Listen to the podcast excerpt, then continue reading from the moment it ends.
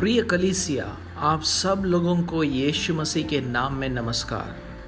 जैसे कि आप सब लोग जानते हैं कि पिछले कुछ हफ्तों से हम यीशु मसीह के शिक्षाओं को सुनने और समझने का काम कर रहे हैं। और आज बिल्कुल अलग नहीं है। आज फिर से हम यीशु मसीह के एक महत्वपूर्ण शिक्षा को सुनेंगे और उसको समझने का प्रयत्न करेंगे। और वो शिक्षा है यीशु मसीह के दूसरे आगमन के बारे में। ये जो शिक्षा है, हमें मिलती है मरकुस के तेरहवें अध्याय और उसके बत्तीस से लेके सैंतीसवें आयत में।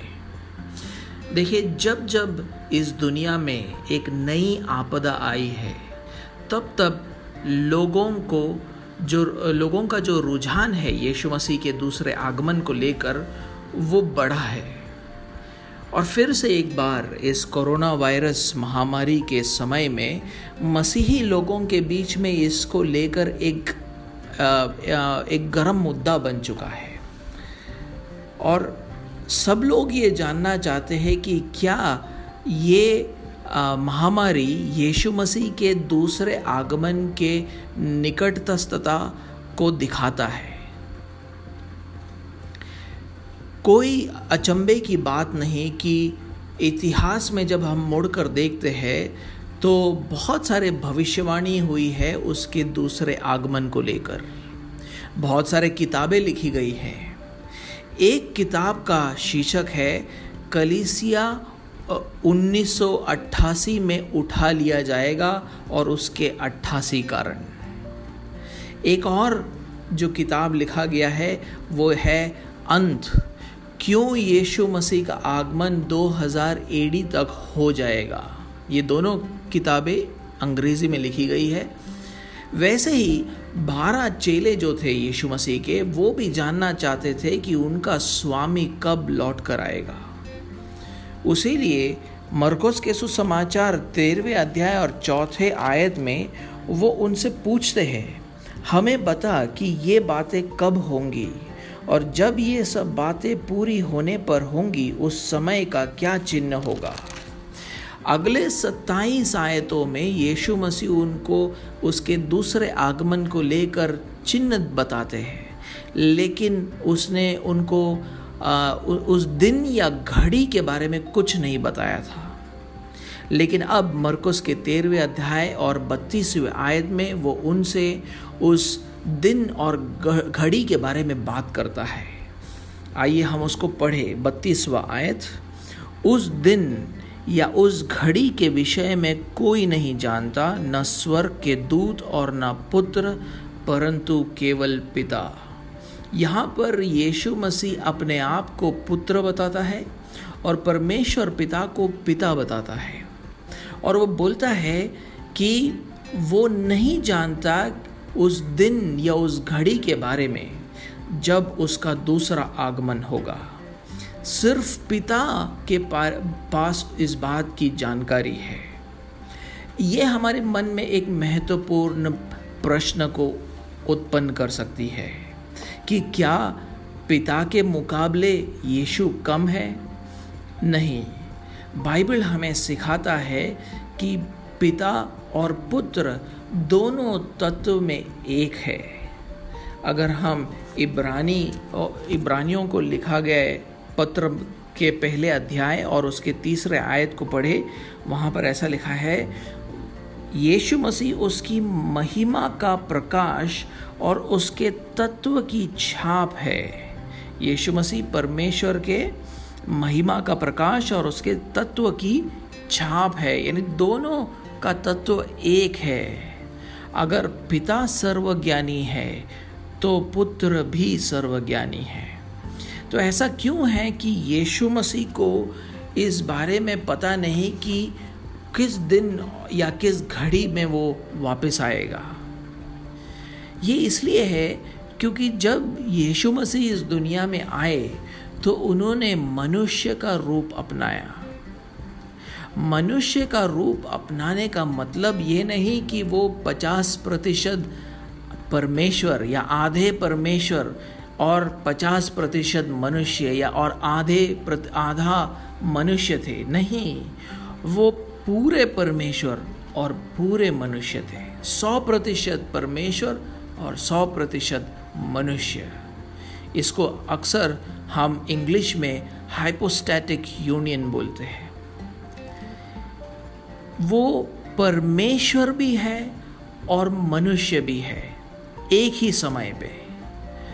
और हमें ये भी जानना ज़रूरी है कि ऐसे कुछ गुण होते हैं जो सिर्फ़ परमेश्वर के पास होता है।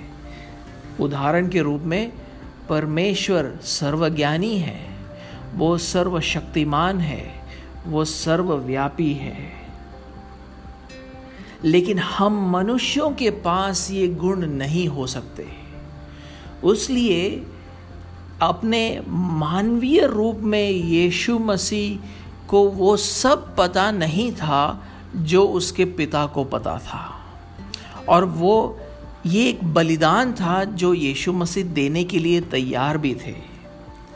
अगर आप फिलिपियों का पत्र पढ़े, दूसरे अध्याय और उसके छठवें आयत को आप पढ़, पढ़ोगे तो वहाँ पर ऐसा लिखा है, यीशु मसीह के बारे में लिखा है, जिसने परमेश्वर के स्वरूप में होकर भी परमेश्वर के तुल्य होने को अपने वश में रखने की वस्तु न समझा। उसीलिए यीशु मसीह कहते हैं कि मुझे इस बात का ज्ञान नहीं है कि मैं कब वापस आऊँगा। क्योंकि ये जानकारी परमेश्वर तक सीमित है। लेकिन इसके साथ ये महत्वपूर्ण बात है कि यीशु मसीह अपने परमेश्वरत्व में, वो अपने दूसरे आगमन के दिन और घड़ी के बारे में जानते थे। तो यानी अपने परमेश्वर होने के चरित्र में उनके पास ये ज्ञान था लेकिन एक मनुष्य के रूप में उनके पास ये ज्ञान नहीं था। इसके दो परिणाम है हमारे लिए। पहला परिणाम यह है कि कोई भी मनुष्य ये दावा नहीं कर सकता है कि वो यीशु मसीह के दूसरे आगमन के आ, के दिन और समय को जानता है। और अगर कोई इस बात का दावा करता भी है तो हमें यह समझना ज़रूरी है कि ये व्यक्ति या तो अज्ञानी है बाइबल को लेकर, या वो झूठी शिक्षा देने वाला है।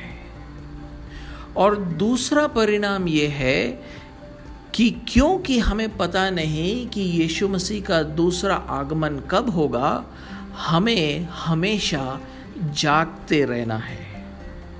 उसीलिए आप देखोगे कि मरकुस के तेरहवें अध्याय और उसके तैंतीसवें आयत में यीशु मसीह बोलते हैं, देखो, जागते रहो, क्योंकि तुम नहीं जानते कि वह समय कब आएगा। ये कलीसिया जो है, कैसे जागते रह सकता है? यीशु मसीह एक दृष्टांत देते हैं हमें जागरूक करने के लिए। ये दिया गया है चौंतीस से लेके छत्तीसवें आयत में। हम आए इसको ध्यान से पढ़े। चौंतीस से लेके छत्तीसवें आयत। यह उस मनुष्य की सी दशा है जो परदेश जाते समय अपना घर छोड़ जाए और अपने दासों को अधिकार दे और हरेक को उसका काम बता दे। और द्वारपाल को जागते रहने की आज्ञा दे। इसलिए जागते रहो, क्योंकि तुम नहीं जानते कि घर का स्वामी कब आएगा। साँझ को या आधी रात आधी रात को, या मुर्ग के बांग देने के समय या भोर को। ऐसा ना हो कि वह अचानक आकर तुम्हें सोते पाए। वो अपनी तुलना घर के एक स्वामी से करता है। जो अपना घर छोड़कर परदेश जाता है। और वो अपने चेलों की और कलिसिया की तुलना घर के दासों से करता है।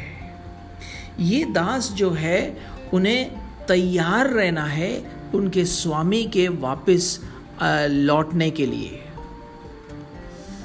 चौंतीसवें आयत में उसलिए बोला गया है कि दो प्रकार के दास है। एक था द्वारपाल और दूसरे वो दास थे जो घर के अंदर रहने वाले थे। पैंतीसवें आयत में यीशु मसीह बोलता है, इसलिए जागते रहो क्योंकि तुम नहीं जानते कि घर का स्वामी कब आएगा। साँझ को या आंधी रात को या मुर्ग के बांग देने के समय या भोर को। यीशु मसीह यहाँ पर हमको ये सिखाता है कि ये घर का स्वामी यीशु मसीह जो है, वो कभी भी वापस लौट कर आ सकता है। वो जैसे ये घर का स्वामी किसी भी वक्त आ सकता है। साँझ को या आधी रात को, या मुर्ग के बांग देने के समय, या भोर को। देखिए, उन दिनों में तो कोई भी व्यक्ति रात को सफ़र नहीं करता था, डाकुओं के डर से और दूसरे खतरों के कारण। लेकिन ये स्वामी वैसा नहीं है। वो तो सफ़र करके रात को भी आ सकता है। और पहला तेस्लोनियों तेस्लोनियों को लिखा गए पत्र में पाँचवें अध्याय और दूसरे आयत में पौलोस बोलता भी है कि यीशु मसीह का आगमन रात को चोर के आने के समान बताता है। छत्तीसवें आयत में यीशु मसीह बोलता है कि ये घर का स्वामी अचानक आ सकता है। और ये मुमकिन है कि जो उसके दास है, वो जागते रहने के बदले वो सोते पाए जाए। और ये सब इस बात को दर्शाता है कि यीशु मसीह का आगमन कितना आकस्मिक है। यीशु मसीह अपने दृष्टा, दृष्टांत में मैंने जैसे कहा, दो प्रकार के दासों के बारे में बात करता है। पहला प्रकार है द्वारपाल। और घर का स्वामी द्वारपाल को आज्ञा देता है कि वो जागते रहे। इसका मतलब ये है कि वो अपनी आँखें खुली रखे और बाहर की ओर देखा करे। देखिए, एक द्वारपाल कहाँ पहरा देता है? वो घर के बाहर पहरा देता है। वो देखता है कि घर के बाहर क्या क्या हो रहा है। उदाहरण के रूप में एक द्वारपाल देखता है कि वो कि रास्ते में क्या हो रहा है। कौन सी गाड़ियाँ आ रही है? कौन गेट खोल रहा है? इन सब बातों के ऊपर एक द्वारपाल ध्यान लगाता है। उसी तरह कलीसिया को भी जागते रहना है और दुनिया में होने वाली बातों के ऊपर ध्यान रखना है। उनको यीशु मसीह के आगमन के चिन्हों के ऊपर ध्यान रखना है। यीशु मसीह के आगमन की क्या क्या चिन्ह है? यीशु मसीह ने हमको मरकुस के तेरहवें अध्याय में सिखाया कि उसके आगमन से पहले झूठे मसीहा इस दुनिया में आएँगे। इसके बारे में तेरहवें अध्याय छठवें आयत में लिखा गया है। वहाँ बोलते वहाँ यीशु मसीह बोलते हैं बहुतेरे मेरे नाम से आकर कहेंगे, मैं वही हूँ और बहुतों को भरमाएँगे। फिर वो बोलते हैं कि हम लड़ाइयाँ और लड़ाइयों के चर्चे सुनेंगे, सातवें आयत में। जब तुम लड़ाइयाँ और लड़ाइयों की चर्चा सुनो तो ना घबराना। और फिर वो कहते हैं कि हर कहीं भूकंप होंगे और अकाल पड़ेंगे। आठवें आयत में ये लिखा गया है। हर कहीं होंगे, हर कहीं भूकंप होंगे और अकाल पड़ेंगे। और सिर्फ़ भूकंप और अकाल ही नहीं, यीशु मसीह लूका के 21वें अध्याय और उसके ग्यारहवें आयत में वो बोलता है कि महामारियाँ आएँगी। लूका का इक्कीसवा अध्याय और ग्यारहवा आयत। और बड़े बड़े भूकंप होंगे और जगह जगह अकाल और महामारियाँ पड़ेंगी। और आकाश से भयंकर बातें और बड़े बड़े चिन्ह प्रकट होंगे। यही नहीं, यीशु मसीह ये भी बोलता है कि ये उनके आगमन से पहले कलीसिया के विरुद्ध सताव बढ़ जाएगा।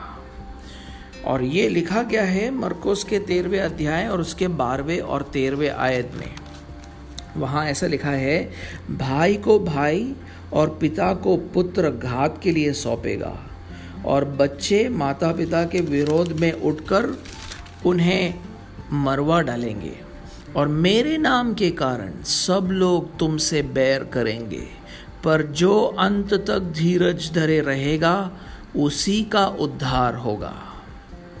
यीशु मसीह यही नहीं, वो बोलता है कि अंत के दिनों में जो है, मसीह विरोधी आएगा और उसके आने के बाद बड़े क्लेश के दिन आएँगे। उन्नीसवें आयत में लिखा गया है, क्योंकि वे दिन ऐसे क्लेश के होंगे कि सृष्टि के आरंभ से जो परमेश्वर ने सिरजी है, अब तक ना तो हुए और ना फिर कभी होंगे। लेकिन अगर कलीसिया अपने आँखों को खोली रखती है इन चिन्हों की तरफ़ तो वो अपने आप को सोता हुआ नहीं पाएगी। वो हमेशा यीशु मसीह के आगमन के लिए सतर्क रहेगा। तो एक द्वारपाल की तरह हमें अपने आँखों को दुनिया में होने वाले घटनाओं की तरफ़ रखना है। वहाँ पर होने वाले चिन्हों की तरफ़ अपने ध्यान को लगाना है, हमें सचेत रहना है। यीशु मसीह अपने आगमन की तुलना एक ऐसे स्त्री से भी करते हैं जो जन्म देने वाली है। जब एक स्त्री जन्म देने वाली होती है, उसके परिवार के सदस्य हमेशा सचेत रहते हैं। और जब ये स्त्री अपने इस पीढ़ाओं का और उसके पीढ़ाओं का जब आरंभ होता है तो उसको देखकर उसके परिवारजन समझ जाते हैं कि अब इस जन्म का समय निकट आ चुका है। लेकिन उसका मतलब ये भी है कि ये तुरंत नहीं होगा, क्योंकि पीढ़ाओं का आरंभ तो कुछ देर पहले ही हो जाता है। तो थोड़ा समय लगता है और बच्चे को आने में। वैसे ही यीशु बोलता है कि झूठे मसीहाओं का आना, लड़ाइयाँ और लड़ाइयों के चर्चे, भूकंप और अकाल ये सब गर्भवती स्त्री के आरंभिक पीड़ाओं का आरंभिक पीड़ाएँ हैं। और उसीलिए मरकुस के तेरहवें अध्याय और उसके आठवें आयत में वो बोलता भी है, इन चिन्हों को लेकर वो बोलता है, ये, यह तो पीड़ाओं का आरंभ ही होगा। ये चिन्ह हमको ये दिखलाते हैं कि यीशु मसीह का आना निकट तो है पर बहुत निकट भी नहीं। लेकिन वो ये भी कहता है कि फिर मसीह विरोधी आएगा। और वो हमें बताता है कि यरूशलेम के मंदिर में वो अपनी मूर्ति स्थापित करेगा। और ये अपने आप में एक बड़ा चिन्ह होगा, जो इस बात को दिखाएगा कि अब यीशु मसीह का आना बहुत ही निकट है। उसीलिए चौदहवें आयत में, तेरहवें अध्याय के चौदहवें आयत में वो बोलता है, अतः जब तुम उस उजाड़ने वाली घृणित वस्तु जहाँ उचित नहीं है वहाँ खड़ी देखो, तब जो यहूदिया में हो, वे पहाड़ों पर भाग जाए। तो मसीह विरोधी का आगमन, यरूशलेम का मंदिर का पुनर्निर्माण, ये सब मसीही लोगों के लिए महत्वपूर्ण चिन्ह है। और एक अच्छे द्वारपाल की तरह मसीहों को इन घटनाओं की तरफ़ जागते रहना है। हमें इस दुनिया में होने वाले चिन्हों पर नज़र रखना है। इसलिए न्यूज़पेपर पढ़कर और न्यूज़ सुनकर दुनिया में होने वाली घटनाओं को लेकर सचेत रहना हमारे लिए ज़रूरी है। आजकल बहुत सारे लोग मसीह लोग सो रहे हैं। वो या तो दुनिया में होने वाली घटनाओं के बारे में जानते नहीं हैं। वो अपनी दुनिया में इतने खोए हुए हैं कि वो इन चिन्हों को देख नहीं पा रहे हैं। और देख भी लिया तो वो समझ नहीं पा रहे हैं कि ये इस बात का चिन्ह है कि यीशु मसीह का आगमन नज़दीक है। यीशु मसीह सिर्फ़ द्वारपाल के बारे में नहीं बोलता है। यीशु मसीह दूसरे उन आ, सब आ, दासों के बारे में बताता है यहाँ पर जिनको अपना काम बता दिया गया है। चौंतीसवें आयत में वहाँ पर लिखा गया है कि घर के स्वामी ने हर एक दास को अपना काम बताया। इसका मतलब यह है कि उन सबको अपने काम के प्रति विश्वास योग्य रहना था। और इसी तरह कलीसिया को भी विश्वास योग्य रहना है। ये कलीसिया का कर्तव्य है। ये ये जो है इस बात को दिखाता है कि अंत के दिनों में हमें अपने विश्वास को बनाए रखना रखना है यीशु मसीह की तरफ़। उसी लिए हम फिर आ, ये पूछते हैं कि अगर झूठे मसीहा आते हैं इस दुनिया में और लड़ाइयों और लड़ाइयों के बारे में सुनते हैं और हमारे खिलाफ सताव बढ़ता है, क्लेश आता है तो इन सब चीज़ों से हमारे जीवन में क्या फ़र्क पड़ सकता है? देखिए, बहुत सारे लोग जो सिर्फ़ नाम के वास्ते मसीह है, वो लोग जब ऐसे जो झूठे मसीहाओं को देखेंगे, वो भ्रमित हो जाएँगे। और जब वो लड़ाइयाँ और सताव और क्लेश का अनुभव करेंगे, वो इतने मुश्किलें उनके जीवन में उत्पन्न करेगी कि वो यीशु मसीह के पीछे चलना छोड़ देंगे। लेकिन कलीसिया जो है, वो जागती रहेगी और वो अपने विश्वास को बनाए रहेगी। और यीशु मसीह उस कलिसिया को लेने आ रहा है, जो विश्वास योग्य रहेगा अंत तक।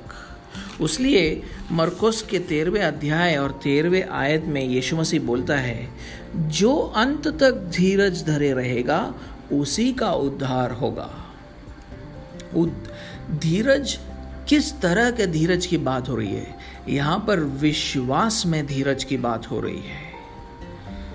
तो यहाँ पर यीशु मसीह कलीसिया को दो तरीकों से जागे रहने को कह रहा है। एक तो द्वारपाल की तरह कि बाहर होने वाले चिन्हों के ऊपर तुम्हारा नज़र रहे, तुम सचेत रहो। और दूसरा, अंदर के दासों के तरफ़, घर के अंदर के दासों की तरह हमें विश्वास योग्य रहना है, यानी विश्वास को बनाए रखना है। और फिर यीशु मसीह सैंतीसवें आयत में कहते भी है, जो मैं तुमसे कहता हूँ, वही सबसे कहता हूँ, जागते रहो। देखिए, यीशु मसीह इन बातों को चार चेलों से कह रहे थे, पतरस, याकूब, योहन्ना और अंद्रयास से। लेकिन वो यहाँ पर कहते हैं कि ये जो नियम है, ये जो आज्ञा है, ये तुम चारों के लिए नहीं, सिर्फ़ तुम चारों के लिए ही नहीं, लेकिन सब चेलों के लिए है, पूरी कलीसिया के लिए है। तो अगर कलीसियाओं को चिन्हों की तरफ़ सचेत रहना है तो उन्हें ये पता होना ज़रूरी है कि चिन्ह कौन से हैं। और वो जो चिन्ह है, वो कलिसिया को दिया गया है यीशु मसीह के शिक्षा के द्वारा।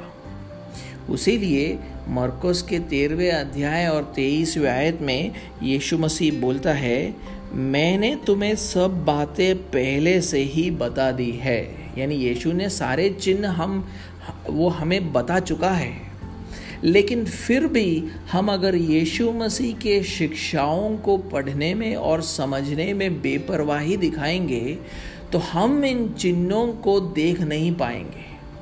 उसीलिए ये बहुत ज़रूरी है कि कलीसिया जो है, इन अंत के दिनों में बहुत सारा समय बाइबल को पढ़ने में, खासकर यीशु मसीह के सीख को पढ़ने में और समझने में लगा है।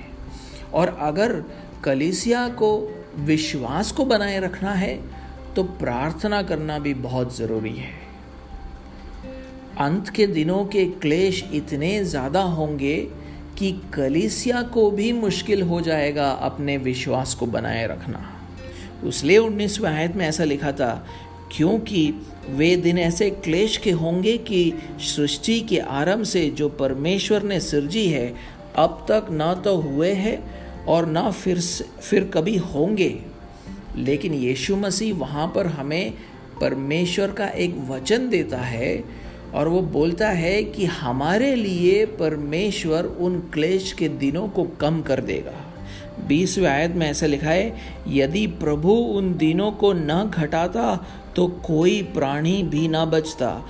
परंतु उन चुने हुओं के कारण, जिनको उसने चुना है, उन दिनों को घटाया।